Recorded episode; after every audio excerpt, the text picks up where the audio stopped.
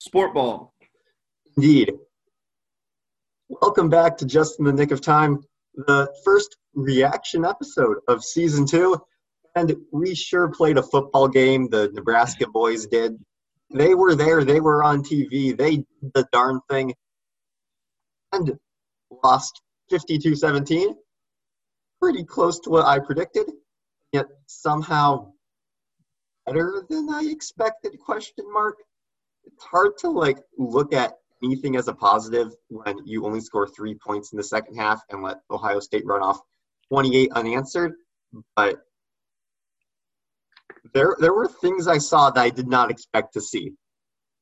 Even in the blowout, blowout half, I saw some, like, slight improvements. Granted, the uh, negatives were very big and were why the score was what it was. I still saw I saw some stuff I liked out there. And that's what's kind of keeping me off the ledge, so to speak, that while I saw what I expected to see, there were also stuff I didn't expect to see that I saw. Eloquent. Beautiful. Um, yeah, it's difficult. It's really hard to pull conclusions from this game. We've now got a sample size of one, which is better than our sample size of none from a week ago. But still, I don't think enough to tell us, like, like most of the key things we need to know. There are some some glaring truths, um, both positive and negative. Let's let's start with the positive. Let's just work through all the Kool-Aid we can drink here and then come back down to earth. I like this Luke and Adrian tag team thing. And I don't see why it can't keep working. I, I I do like how we sort of used them a lot in the first half. I like love the Luke at running back formation a lot. But um, neither Luke nor Adrian outshined the other, and that's saying something because neither of them played particularly well. I agree that, like, I did like some of the promise shown with this two quarterback offense. Putting them out in the middle of a drive, you know, that keeps the defense on their toes, and, you know, that opens up the whole playbook, seeing that Luke's one of our best running backs as well as a quarterback option. What I saw from both of them when they drop back to pass, you know, neither of them look like they know what to do in the pocket. He still doesn't look like he knows what he wants to do back there. You know, if there's nothing open, tuck it and run immediately, or roll out and try to throw it to the sideline. Instead, you know, you just run around in the backfield for a bit and fall over near the line of scrimmage. It's not very fun to see.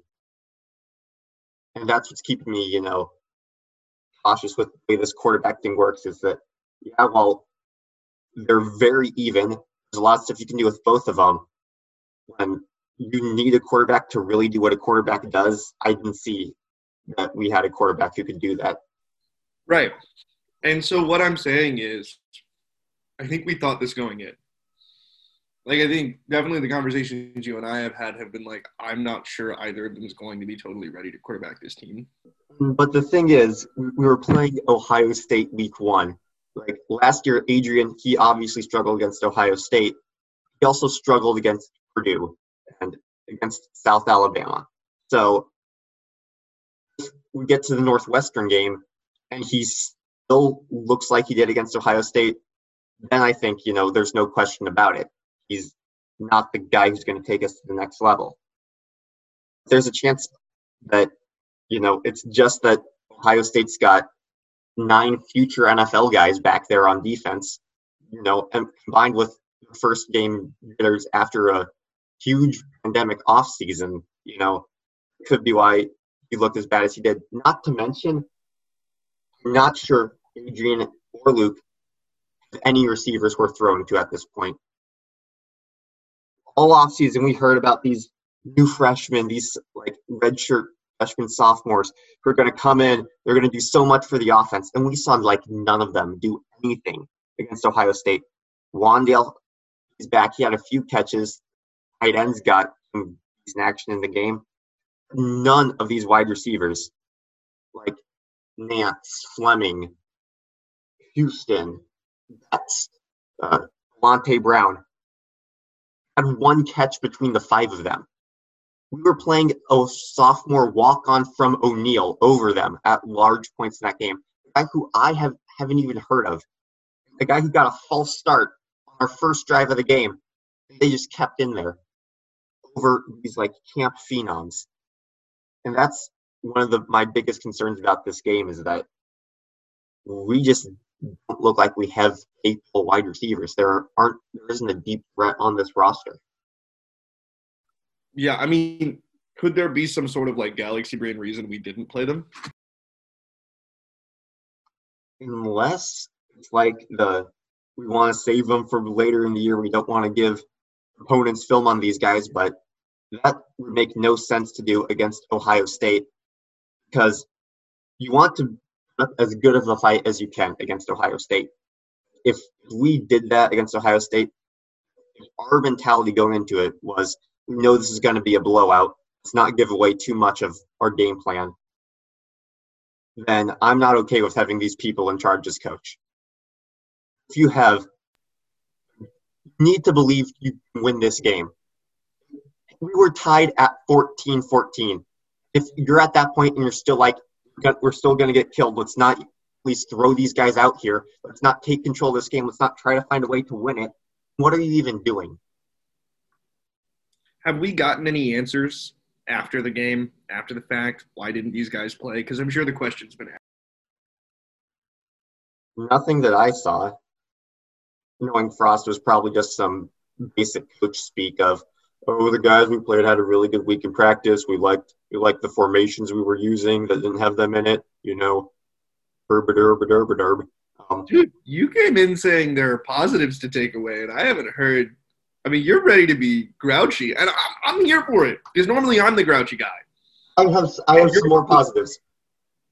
No, no, no, no, no. Let's stay in this realm because I think it's the more like it is so Nebraska fan to sit down after getting the shit kicked out of you and be like, "What are silver linings here?"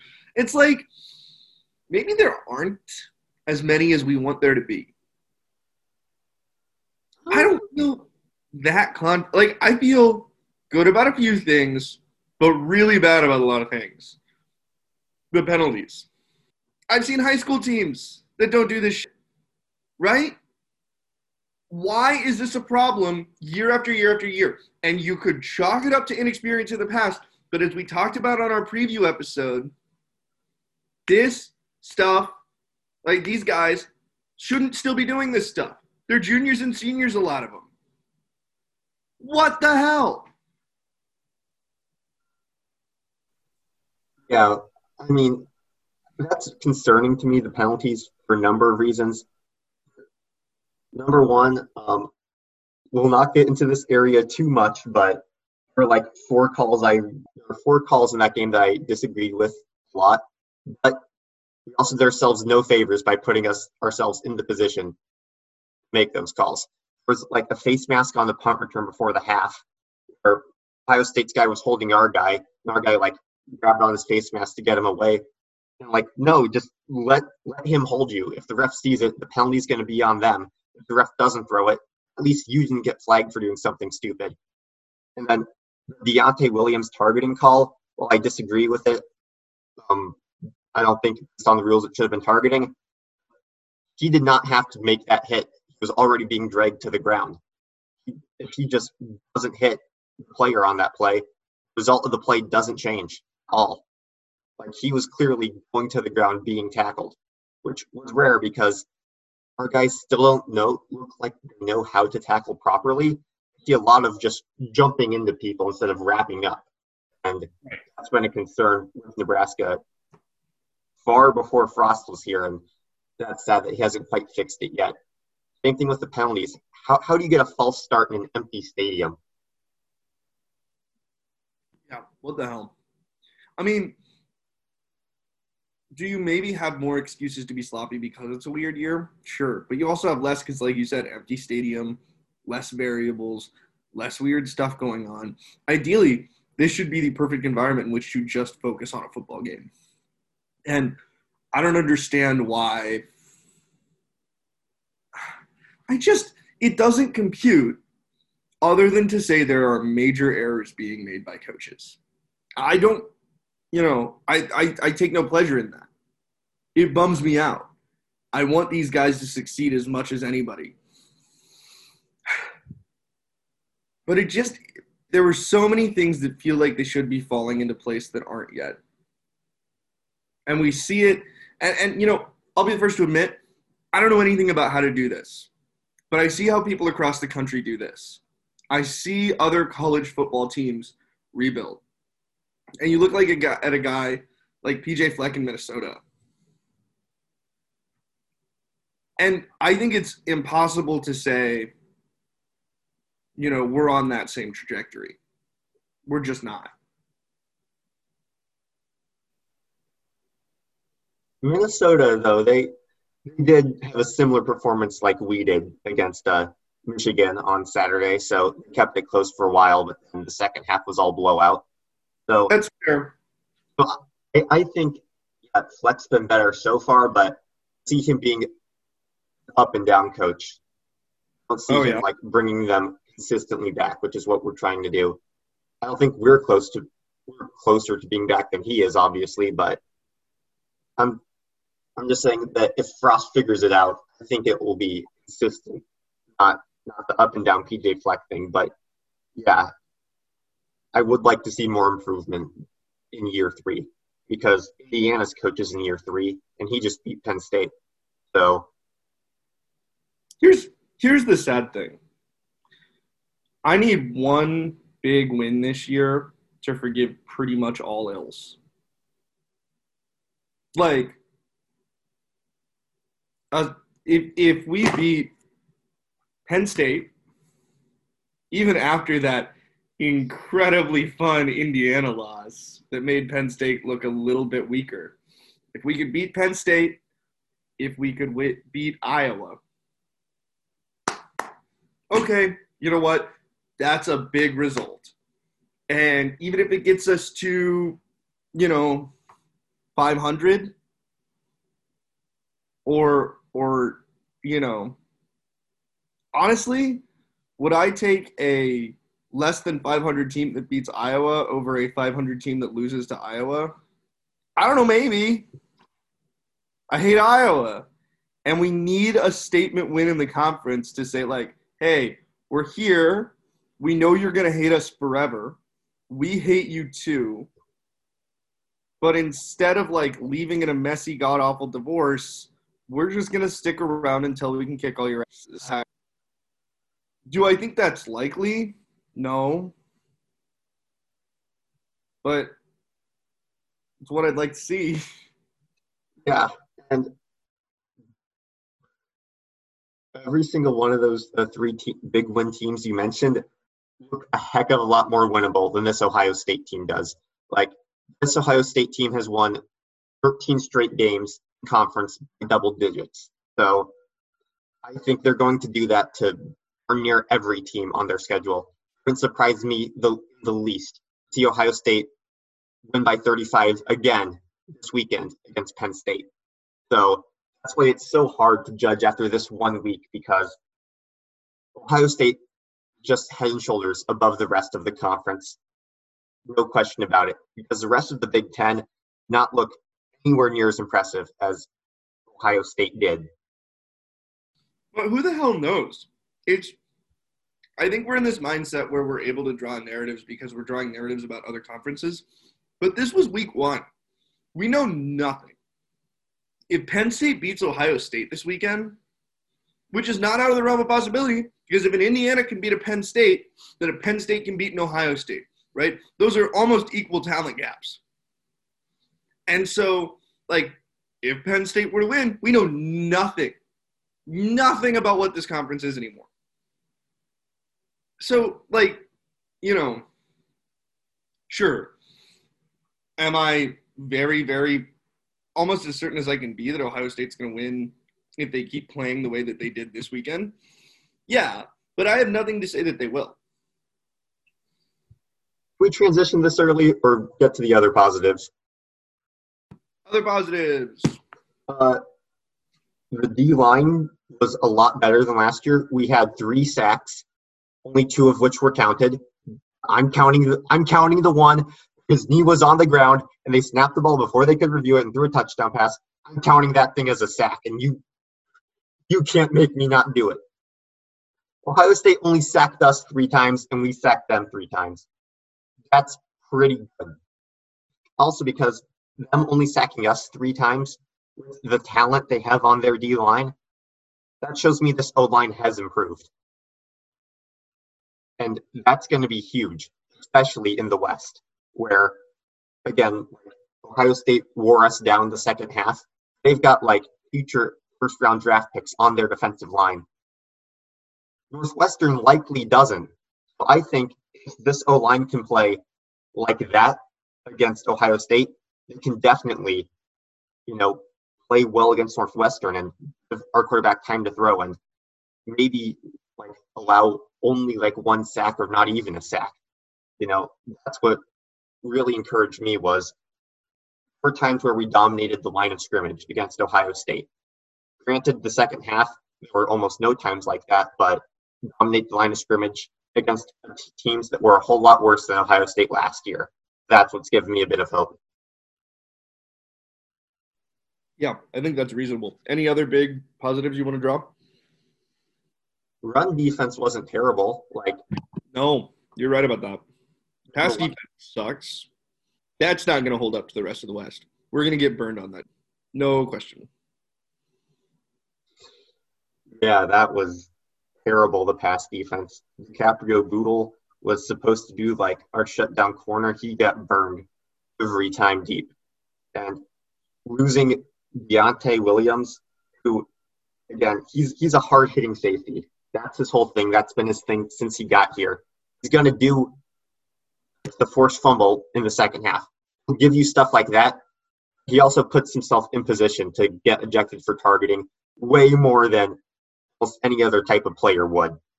So that's what's concerning about the secondary is that we rely on a guy like him to be there when the way he plays, he's not going to be there half the time. And our number one corner doesn't look like he's cut out to be a number one corner. And then everybody else didn't really have anything notable in the game, like either way. Like, it's hard to tell when you're, like, nowhere to be found when the receiver catches the ball, whose fault that was.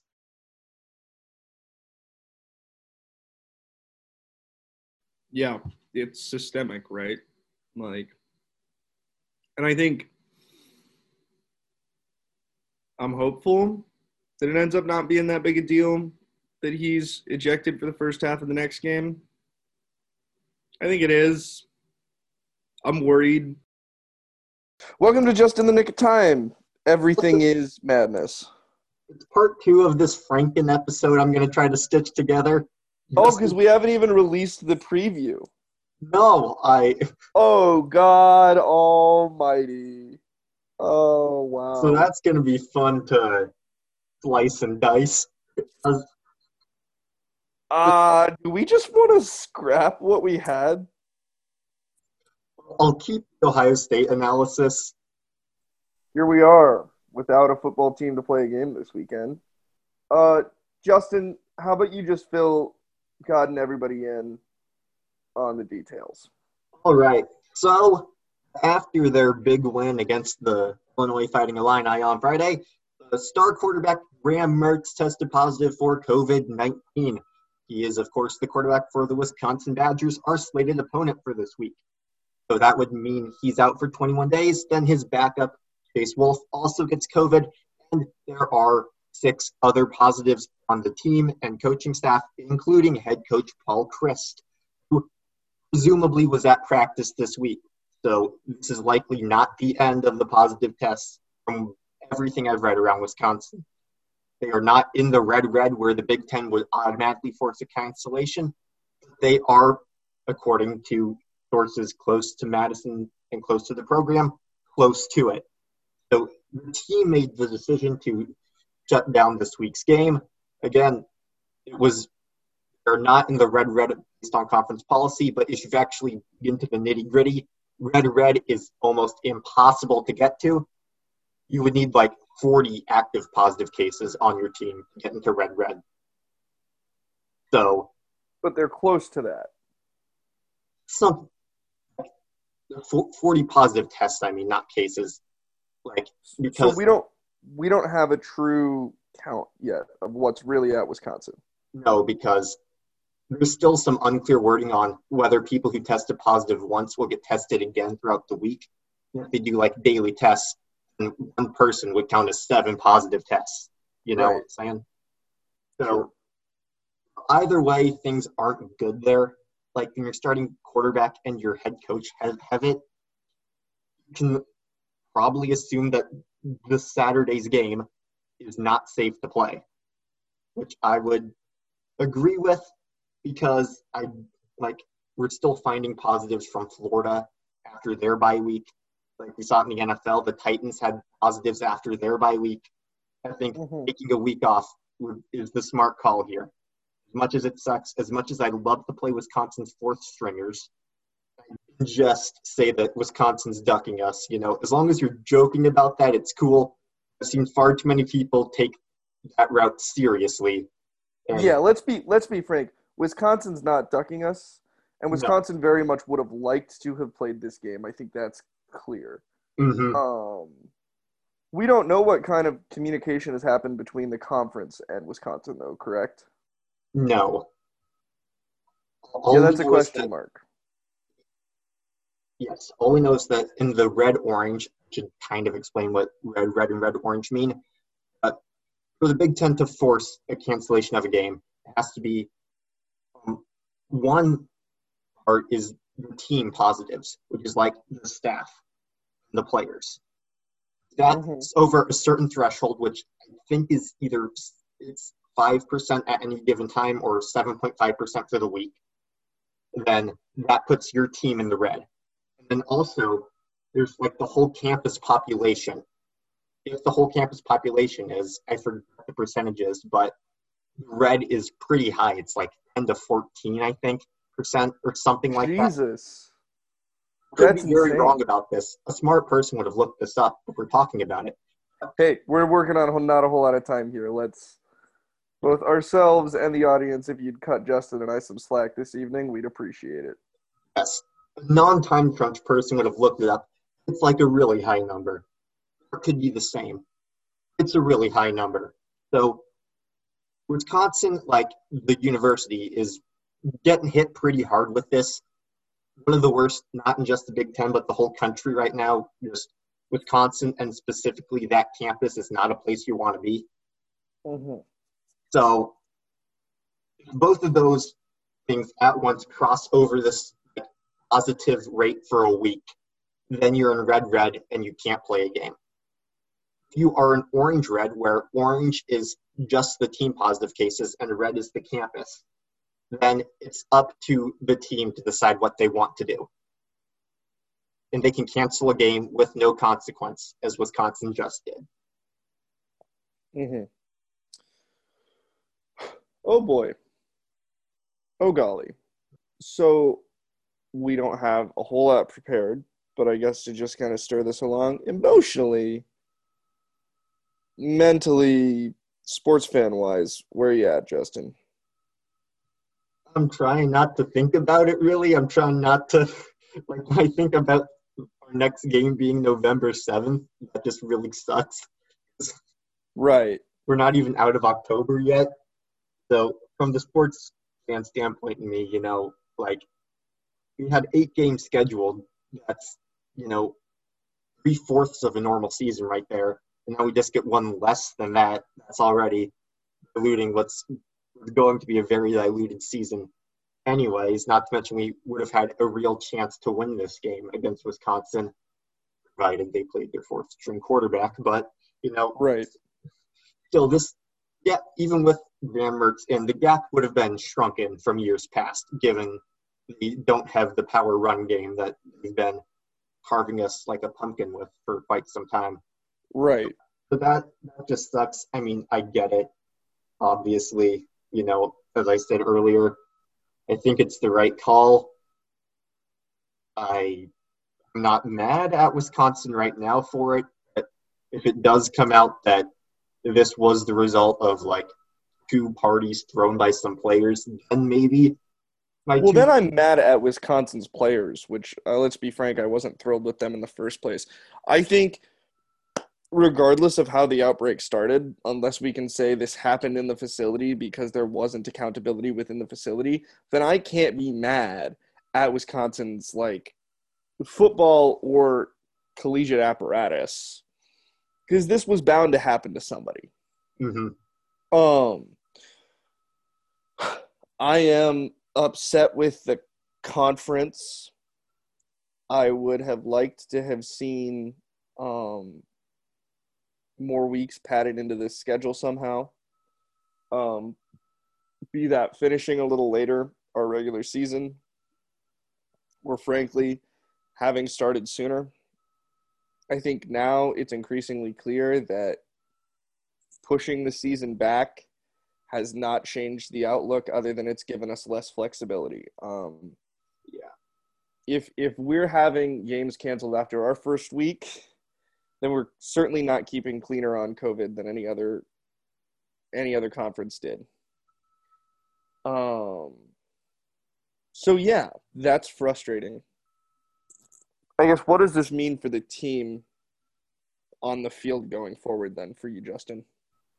Okay, on, on the field going forward, um, even with fourth-gen quarterback, Wisconsin was likely one of the tougher teams on our schedule anyways, but that was a real toss-up. And now, now Wisconsin, their first game back, will likely, could potentially be, I wouldn't say likely, but could potentially be against Michigan. Keep in mind, they will have to start their fourth-gen quarterback unless they're starter gets healthy, um, their starter who before the season had an ankle injury.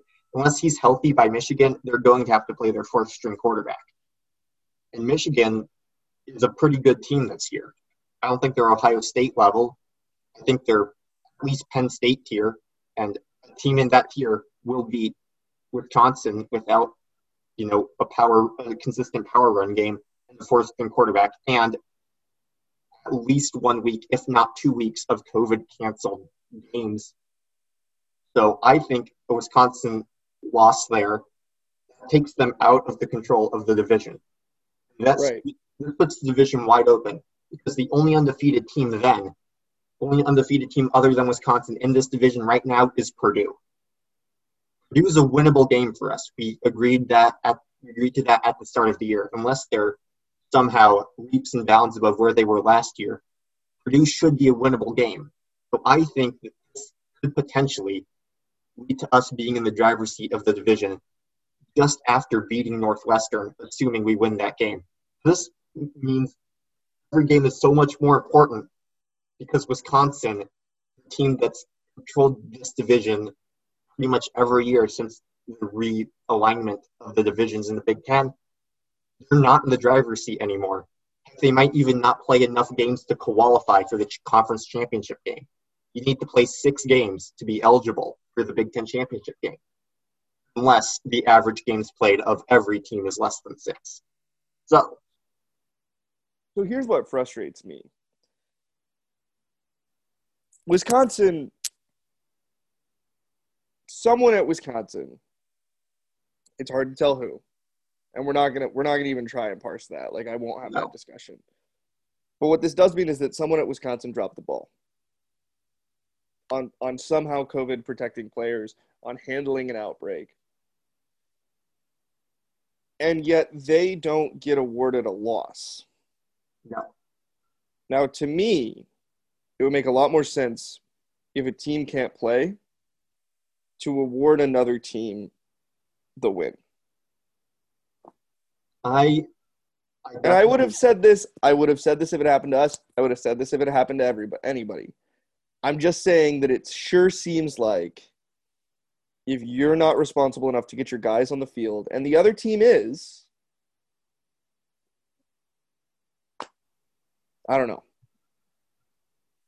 One thing I will say about that, though, is the argument to that is that uh, this would cause a lot of coaches and teams to hide positives in order to avoid the loss, which, again, we don't have evidence of that happening. I don't think anybody would be shocked if that has hap- that happened across college football this year at all.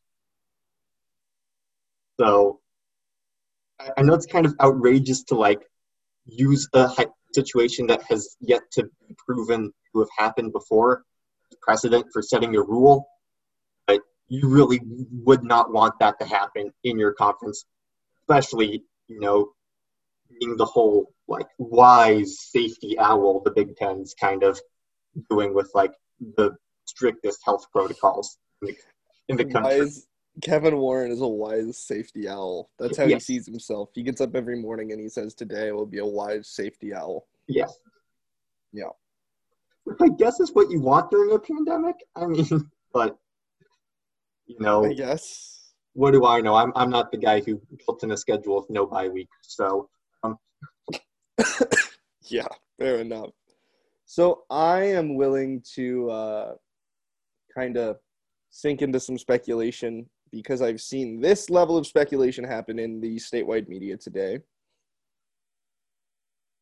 We got a perfect good stadium to host a home game in. Now, we can't play anyone else in conference because nobody else has a bye week, right? Everybody else is tied up. Not yet.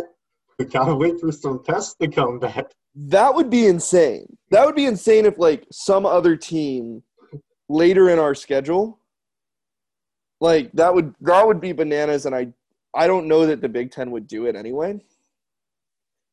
Um, we'll we'll get we'll get there. Let's let's ramp up to this though. First, what do you think it would be an advantage to Nebraska to play a game this weekend against a non-conference opponent? I've seen U T E P get thrown around. I don't know why U T E P, but I've seen it. Um, there are around four teams I've seen get consistently mentioned in this regard.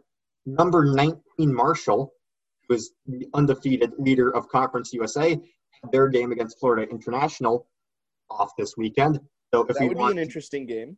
That would be interesting. They are quite good this year, but they have only played Conference U S A. Good for Marshall, mm-hmm. right? If they beat us, you've beaten a Big Ten team. And who knows? That could be enough to get you that fourth playoff spot. Because right. the Big twelve has no impressive teams this year, unless you're right. an Oklahoma State believer, which I am not. Yeah. Don't they have a loss? Probably. Everyone else has two, so you can. Fair enough.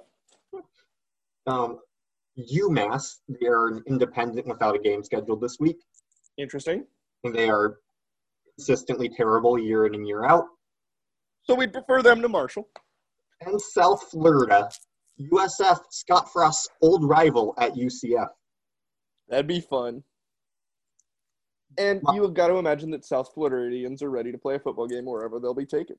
Mm-hmm. And my pipe dream scenario, Florida has like thirty-one active COVID cases in the program right now, and they're still somehow scheduled to play Mizzou this Saturday. Oh, so Mizzou? Yeah. Give us what we want. S E C, you know Florida's not a safe team to have on the field right now. Let us have the Mizzou. Let's, let us borrow Mizzou for a week. Come on. That would be incredible. Yeah. My thoughts on the whole it happening. Number one, I could see where we would want to. I don't see this working out in our favor. No. Because, hey, this only works if we're concerned about the college football playoff, which, as you saw, our one chance against the playoff contender this year, we are not a team that is at that level to be concerned about that yet. So I think the highest goal for us this year is winning the division, which I think is doable.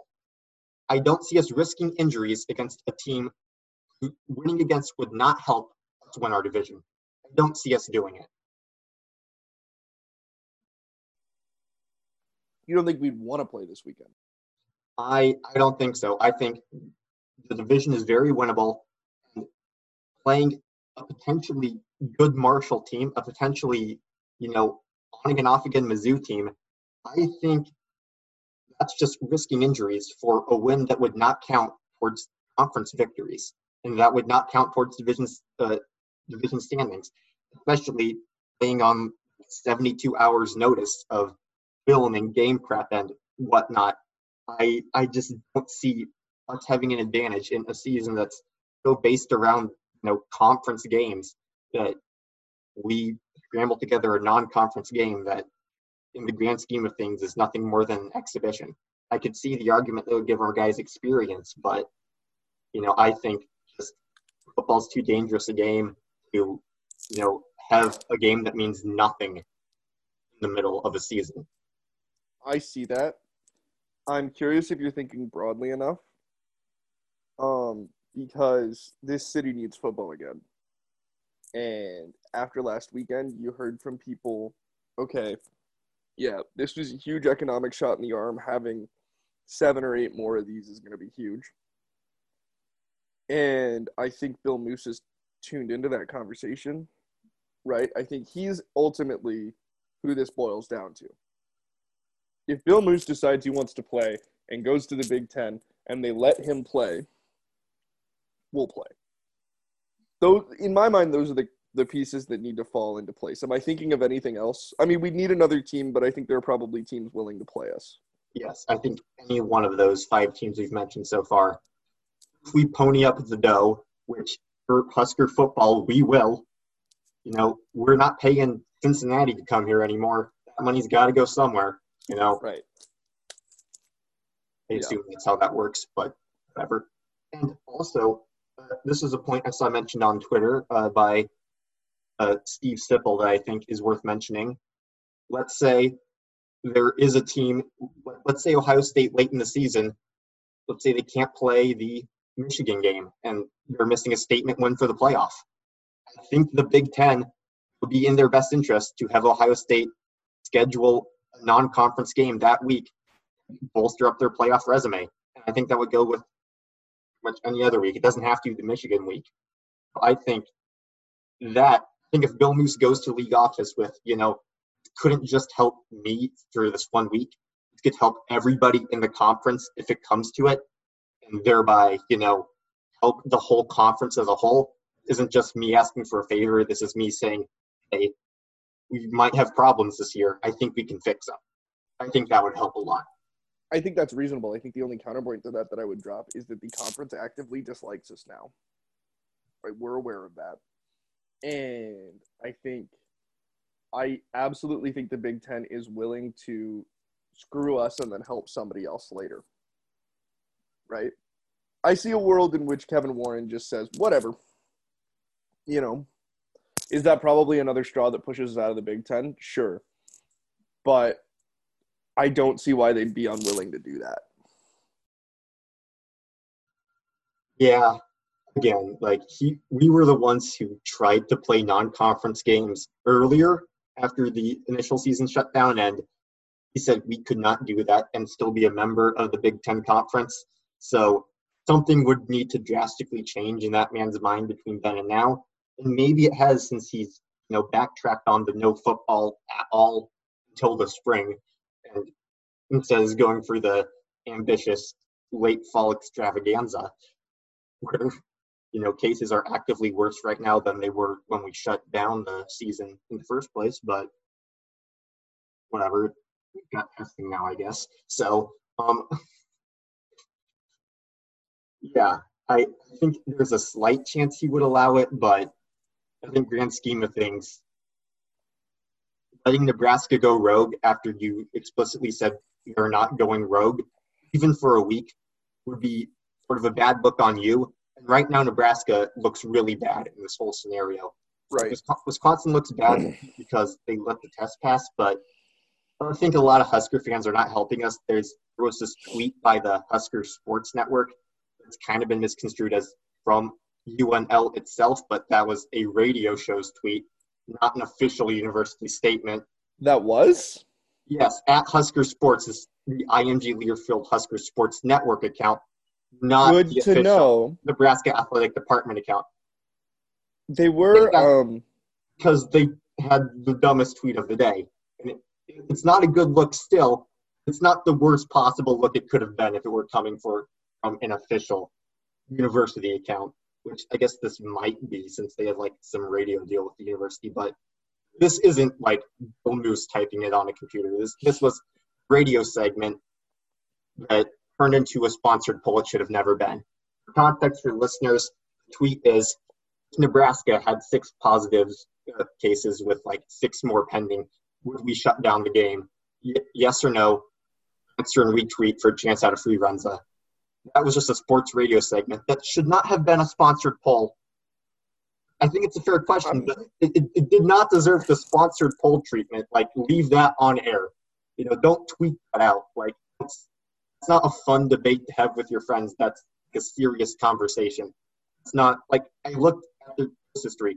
The last Runza poll was, which which movie villain monster is the scariest? Like, so like the jump.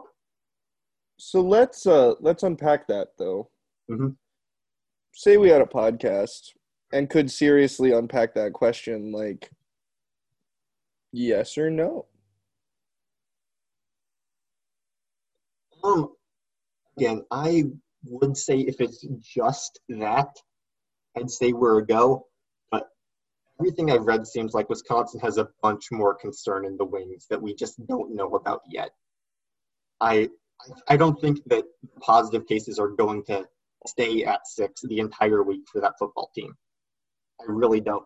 If it were just six the whole week, I'd say absolutely Nebraska would try to find a way to play.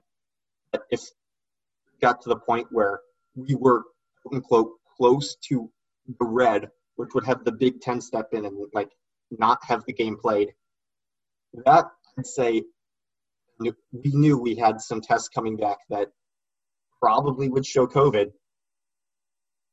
You know, I I don't think we canceled this early, but I'd say, you know, when we get, I'd say we probably wait till game day even, and then once we get all those tests back, and at that point we'd probably be in the red, then I'd say the game would be off. Like, I just don't see how a team who's having the problems like Wisconsin is right now with these Big Ten strict guidelines can play a football game. I'd say if it's just knowing what we know now with no possibility of future tests, Nebraska would absolutely try to play this game. See, I would go even further. I think Nebraska is going to make the conference shut us down. Right. That's, that's probably a good point too. I Like, I think Bill Moose would much rather say, like, we're going to do everything we can to play football. We understand if the conference has to shut us down. Mm-hmm. But I just think that, like, like it's the same reason I think Bill probably wants to play this weekend. You think about the people he's beholden to, and they either want to see normalcy, which is playing football, or just the Huskers playing football outright.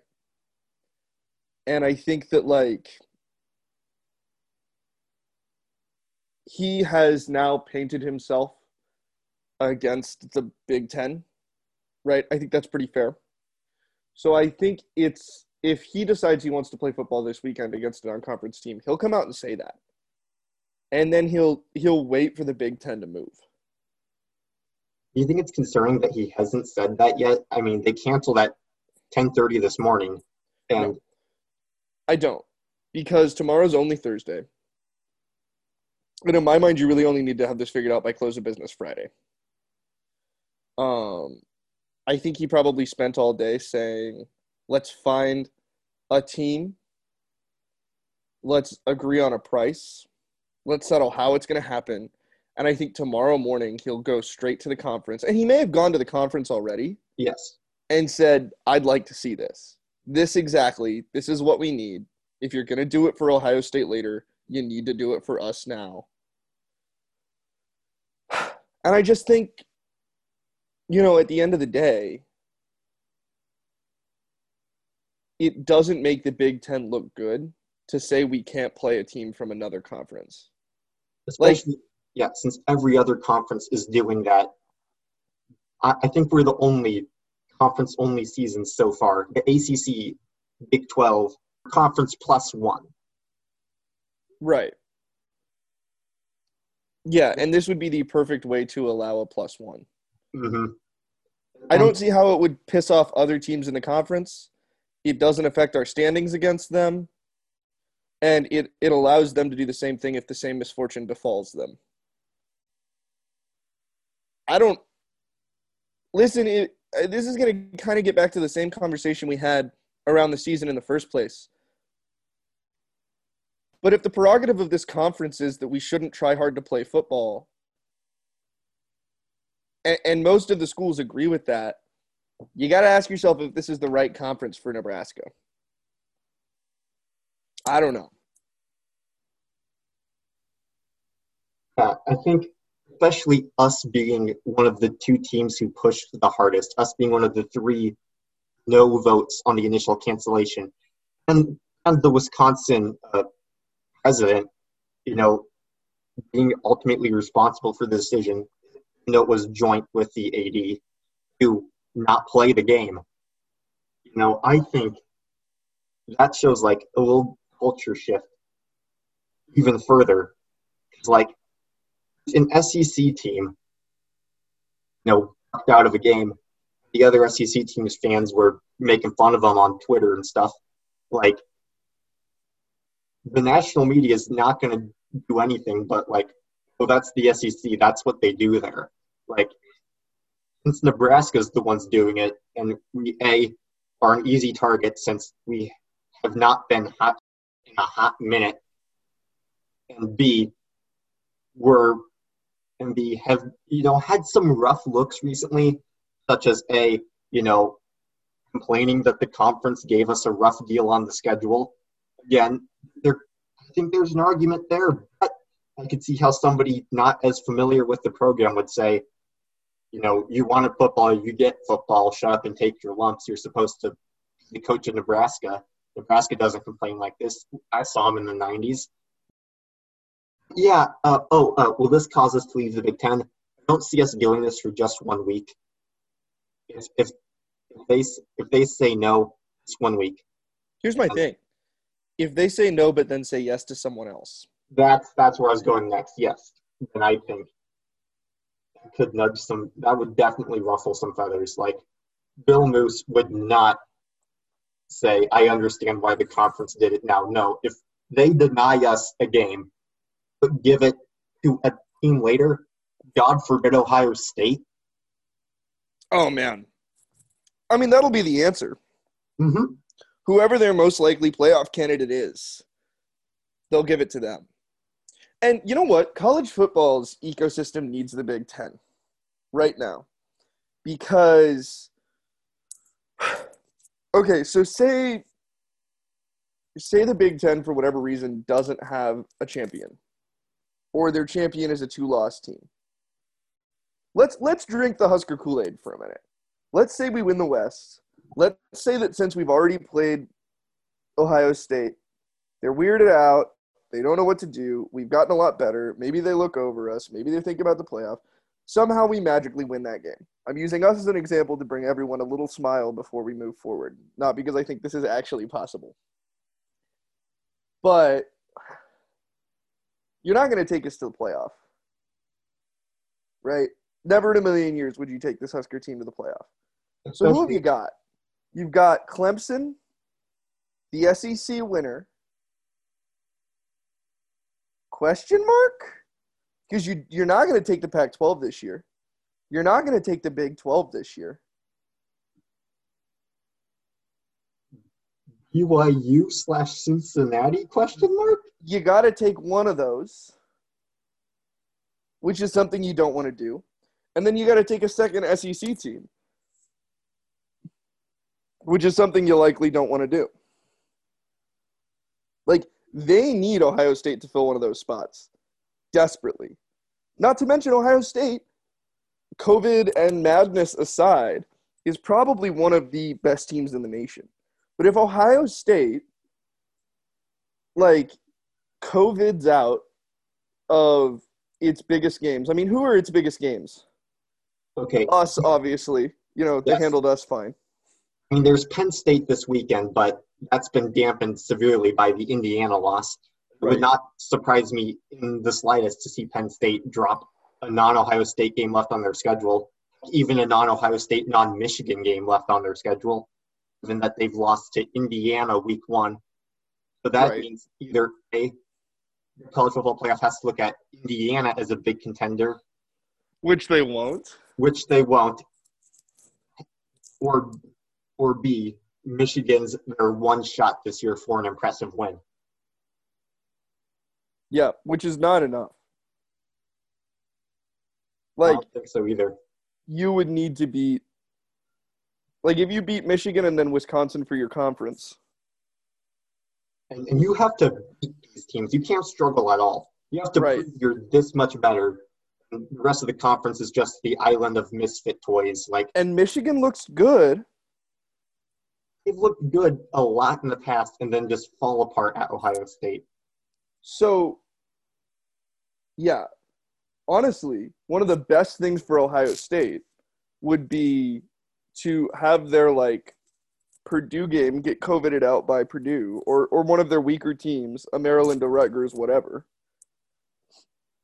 Not have to play them and instead play a tougher team and have a statement win. That would be huge for them. Honestly, I, I could see them – I could see mutual interest from both sides on, like, a B Y U-Ohio State game because those teams right. need a statement win to get in the playoffs. And B Y U doesn't have a conference, just kind of making the schedule up as they go along. Right. Yeah. What – okay. I hold a gun to your head and say, what's the most likely outcome of this whole situation? How's this shake out? I say Moose likely asks the Big Ten if he can schedule a game. I think the most likely opponent would be U T E P because just remember now we are scheduled to play them in the distant future, like twenty twenty-nine. So if we just take the money we're paying them come to us in that year and say, want to do it now instead, I think they'd say yes to that. Right. So, so I think Moose is working out some deal like that, presents it to the commissioner, and I just don't see the commissioner going for it. I don't see him, like, letting his conference not be this one big happy family. Not, like, I think he's, I think they're rather proud of their protocols. Or, I don't know if that's the right phrasing to use, but I think having a team break protocol and play a team that's not under the Big Ten's testing regimen and stuff like that. Like U T E P, their program is not as strictly controlled COVID-wise, like as to what they can and cannot do as these Big Ten teams are. So I think he'll use that as a reason to say, you know what, we just can't play people from other conferences right now. It's not safe to do so. If it's not safe to play a team in the safest conference in the land, you're not going to play a team from another conference. And I think this weekend goes by without a Husker game. I think you're right. I'm going to extend your scenario, though. Okay. I think it's inevitable that this is not the only Big Ten game canceled. I think it's likely to happen to other teams. I think it's – I'm going to give it fifty-fifty odds that those teams are allowed to play against other conferences. Like, I just – I don't think the same rules apply to Nebraska that that apply to Ohio State or vice versa, you know? And I just – that's frustrating. I, I'm in a, I'm in a similar place than I was with this that I was with the whole season. And that is – there's no love lost between our program and this conference. And I can't see a world in which if Nebraska finds a window out, it doesn't find a way to take it. Ooh. I don't know. I, I think especially like the Big Ten makes the playoff this year and the Big twelve doesn't, or something like that. Like, I think the Big Ten is still such – I think it's still higher prestige, even with all the screwing with stuff with us that they do. Like, I, I, I agree with you, but we haven't found a way to win in the Big Ten yet, right? Mm-hmm. And I think the Big twelve would be an easier team to be uh, – an easier conference to be coming up in right now. Is that what the program wants? We've already suffered enough image-wise over the past twenty years. We've, all, we've got people still saying we joined the Big Ten because we were ducking Texas. If we go back, because we can't win in the Big Ten, if we go back, that's going to be an even bigger hit. And then, God forbid, if we struggle in the Big twelve, I don't think it gets lower on the college football, you know, poking fun at tree than us in that scenario.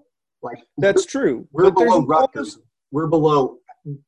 Team can go zero. Yeah, yeah, yeah, yeah. Fine, fine, fine. For five fine, years and fine, still not be as embarrassing fine. as us. We need silverware in this state again. We're not going to get it from the Big Ten. We're just not. If the system is in place to constantly set us up to fail, if we're not the kind of caliber team that can beat the best teams in the country, we need to go to a place where we can beat the teams we're playing every weekend.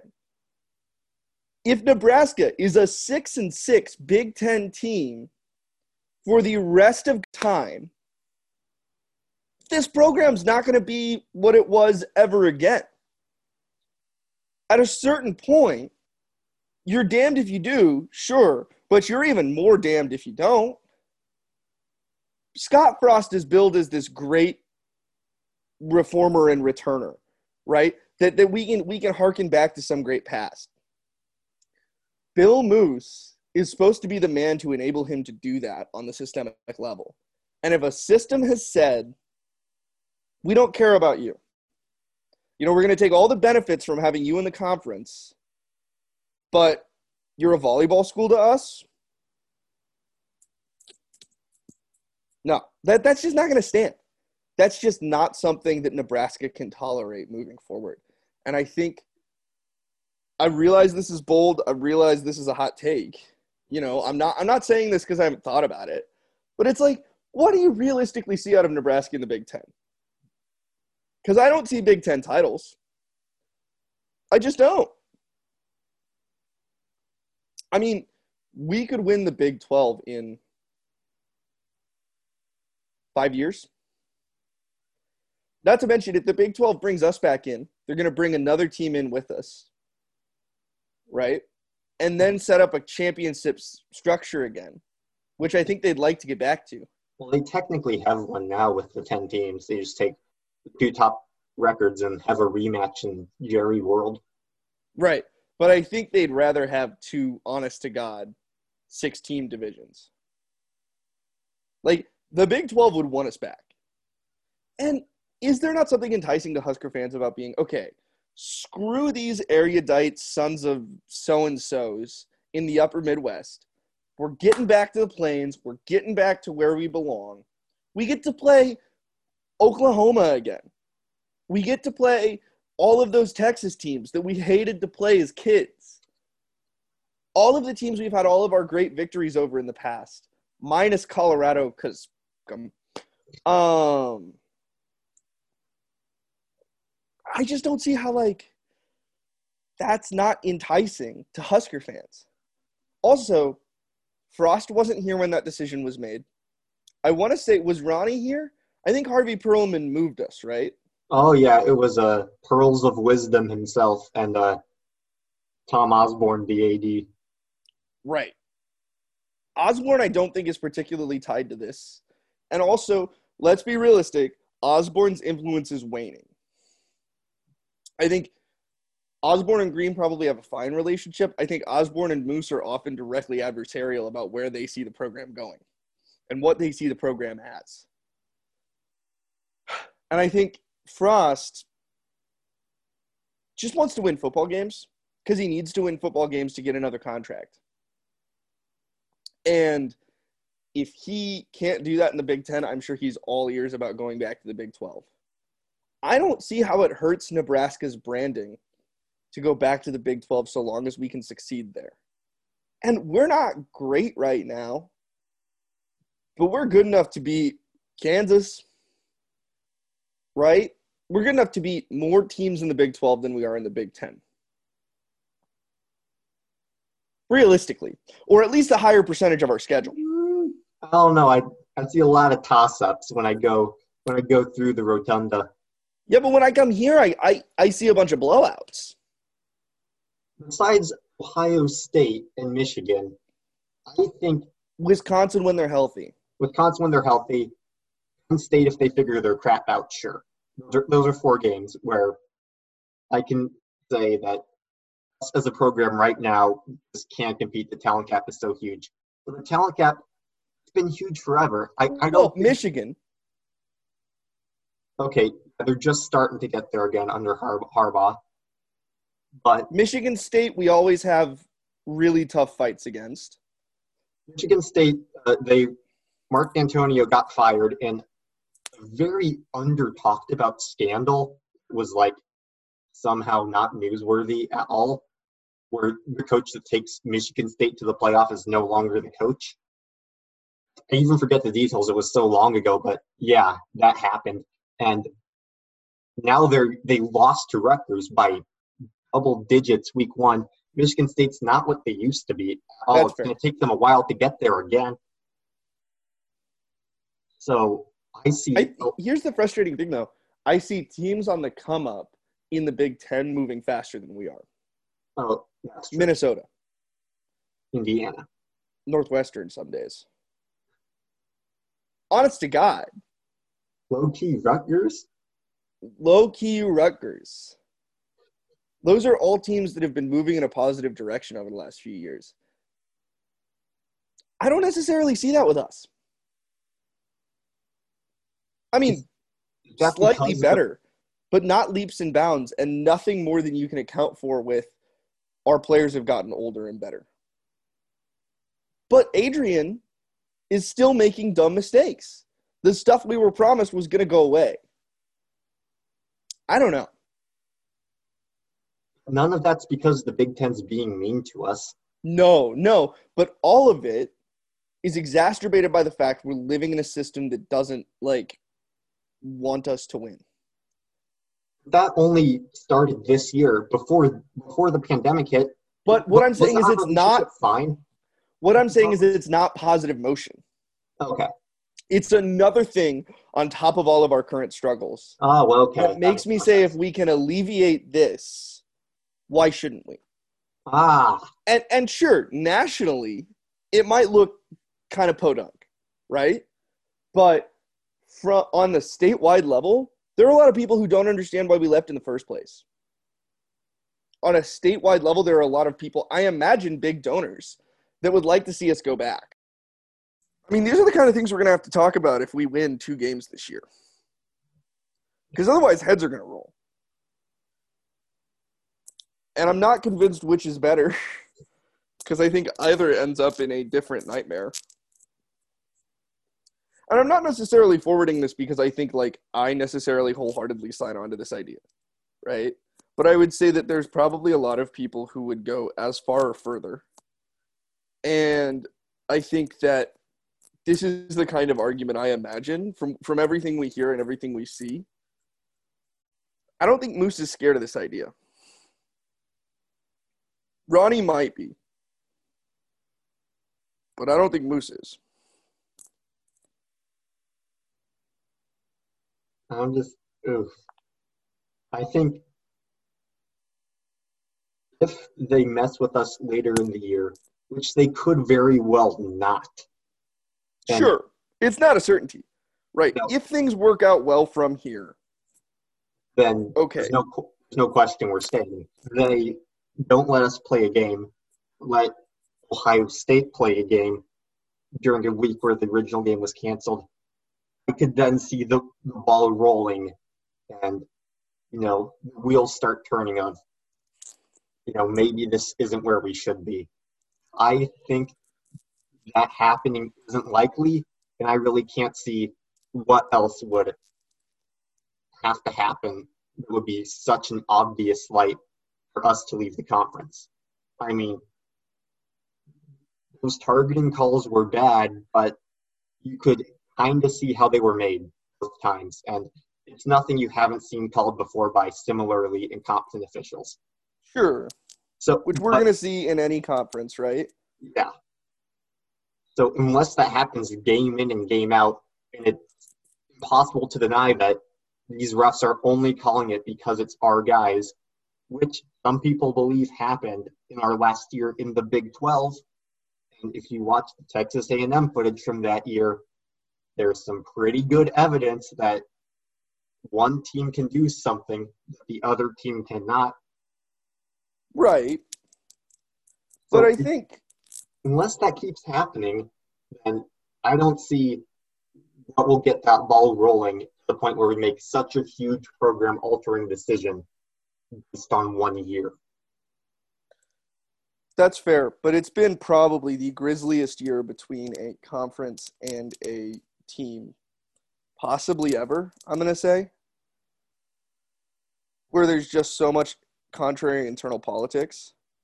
And I think this conference very much wants to view itself as a team that everybody's on and everybody's working together, and, and we are always going to contradict that. There's a certain individualism about Husker football that just doesn't jive with this. I don't think Husker fans want to go independent, though. Oh, no, no, no, no. And We're so I just don't see – right. And so I just don't see a whole lot of options. Yeah. The thing is, the Big twelve, it's where we used to be, but it's not where we used to be. We don't have Colorado and Mizzou there anymore. Right. We have, we have a – we have to – We'll take a trip to West Virginia every year. That's going to take a while to get used to. Not that Rutgers and Maryland are any more normal, but Rutgers and Maryland are arguably worse, right? Mm-hmm. And I think that West Virginia is a school that I feel like I. This is going to sound fluffy, right? And that's okay. I find more kindred spirits as institutions in the Big twelve. I see less. You know, we're trying to be an ivory tower. We're trying to be, like, the greatest academic institutions ever, which I think you have, you're deluding yourself if you think that that's U N L. But what, what those teams say to me are, this is this team, this is a university that really cares about the state that it's in, really cares about the people here. I feel like we've got more in common with K-State than Northwestern. Certainly. I, I'm just saying that uh, we've already spent so much time trying to make new friends with these guys in this current conference. To go back to an old conference where we'll still have to make new friends, I think that could be, you know, a bit of whiplash where, you know, E C U and West Virginia and whatever team they add along with us are all playing each other every year. It's feel almost like a whole new conference instead of going back to where we belong. I could see that happening, you know, and it not being the big welcome family reunion that we expect it to be early on, because the Big twelve, us, we've changed after the breakup. Like oh, the- for sure. For sure. But how do you see a path forward with the Big Ten? How do you see that going better than the hiccups we'd have in the Big twelve? I just say – more consistency. Um, the Big Ten, I don't see them ever expanding beyond this current structure unless we leave. I think right. The Big Ten is infinitely the more stable conference, has a network, an actual television network that, you know, distributes money very consistently year in and year out. It delivers larger money than what most Big twelve schools get.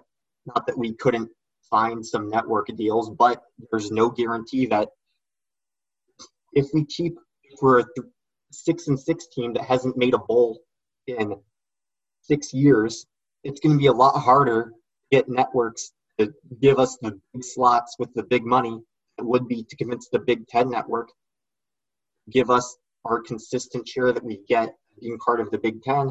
I just see a lot more stability here than in the Big twelve, that it's going to take a lot to knock us off that course of stability, where where we are right now and where we arguably have been the past few years, where this conference isn't perfect, there's still parts of it that don't feel right, but this is a very safe and smooth road, whereas the Big twelve is just one wrench away from having major consequences on this program, where if we're in the Big Ten, you know, we know what we're getting into year in and year out for the foreseeable future. Right. It's like I said earlier, I think you're probably right. I just think that it's important to consider, like, what the alternative might be. Mm-hmm. And sure, I might be cra- I might look crazy in a year for, for raising this, but we don't know what's around the corner. And I think saying, hey, it's it's time to to start talking about this now, and just saying, hey, there are serious problems. Because like I said, I don't I just don't see it getting better within the Big Ten. Mm-hmm. I think we've solidified our status as like an outsider in our own home for a really long time. And that sucks. And I just, you know, I think we can do all the Monday morning quarterbacking in the world we want about Moose, about what happened there. But um, when the cookie crumbles, it's not looking sunny for us in uh, the conference run out of Chicago. No. And, and not to mention, uh, I don't want to steer unnecessary fear into anybody, but there's a chance this season could I still have the same problems next season, and I highly oh, doubt yeah. our opinions and the conference's opinions are going to change very much. We could be fighting for the second year in a row about what to do with football season. Particularly, so maybe we've got cases down to the point where, you know, it's it's safe for teams to play each other, and, and that's less of a problem. But what about fans in the stadium?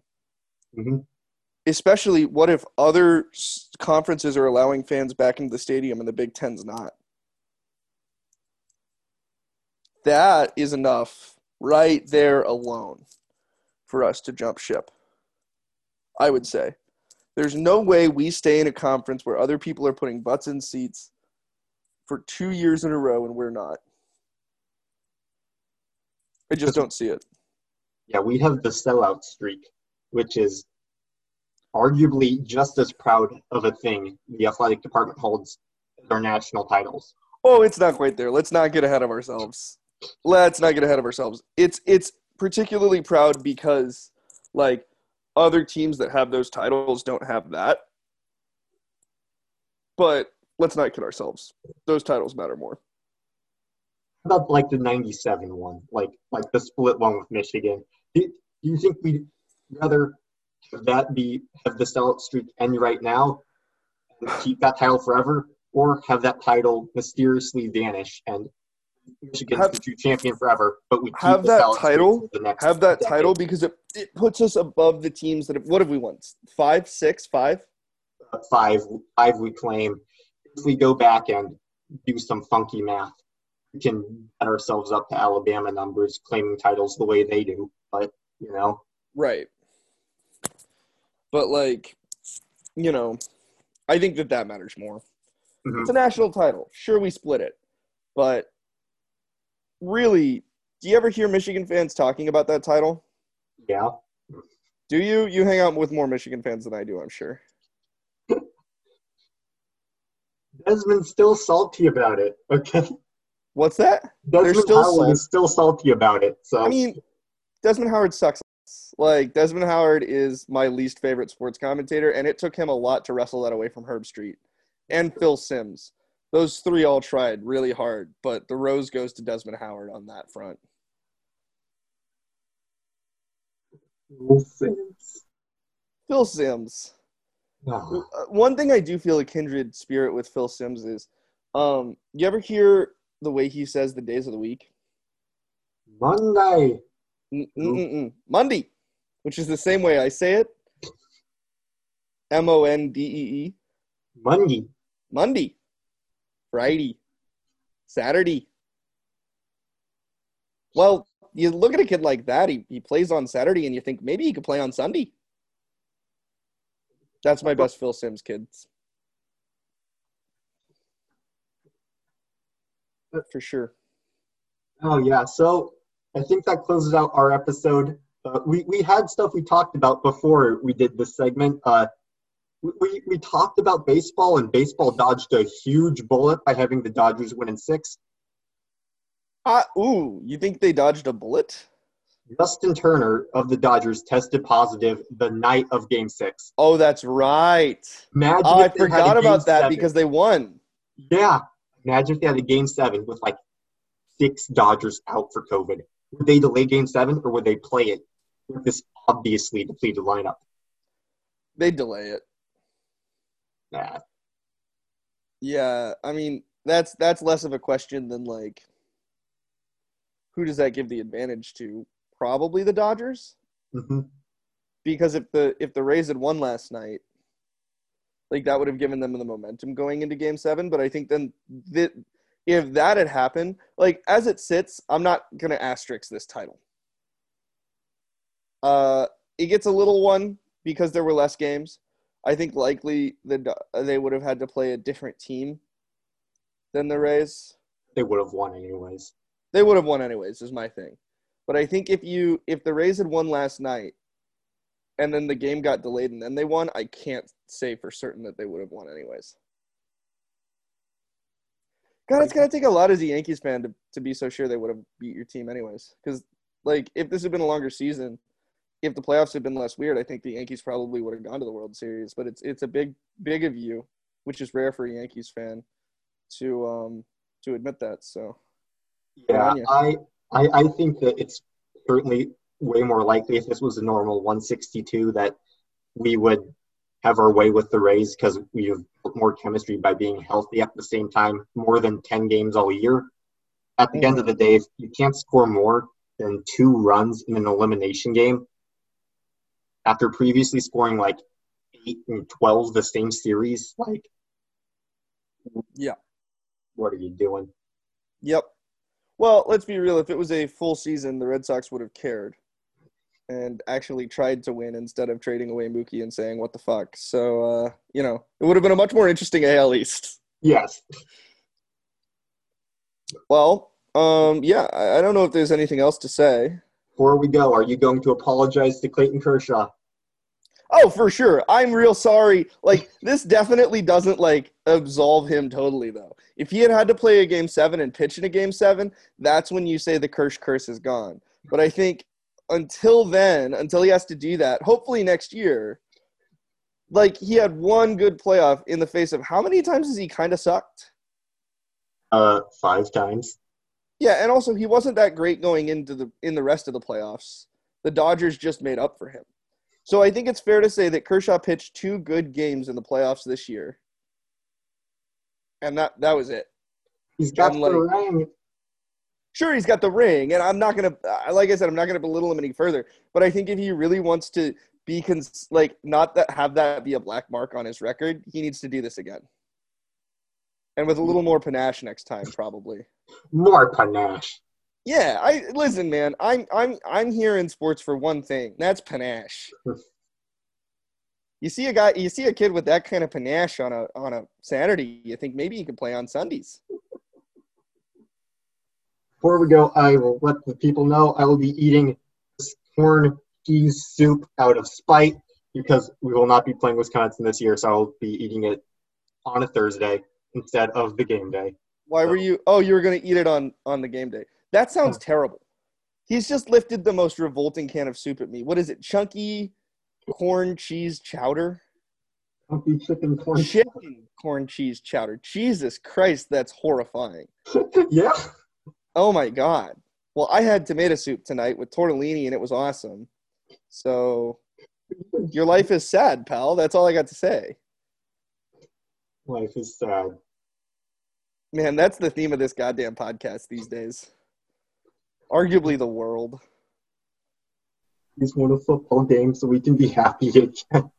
Are there games you're looking forward to? Like, I think Penn State, Ohio State's going to be fun, particularly if Penn State puts up some fight. Indiana Rutgers for a share first place in the Big Ten East. Oh, I love that. Oh, my God, yeah. You're right. Nine Windiana, baby. Nine Windiana is real. All right. Anything else we got to cover? Nope. All right, good talking to you, buddy. See you later. Talking to you as well. See ya.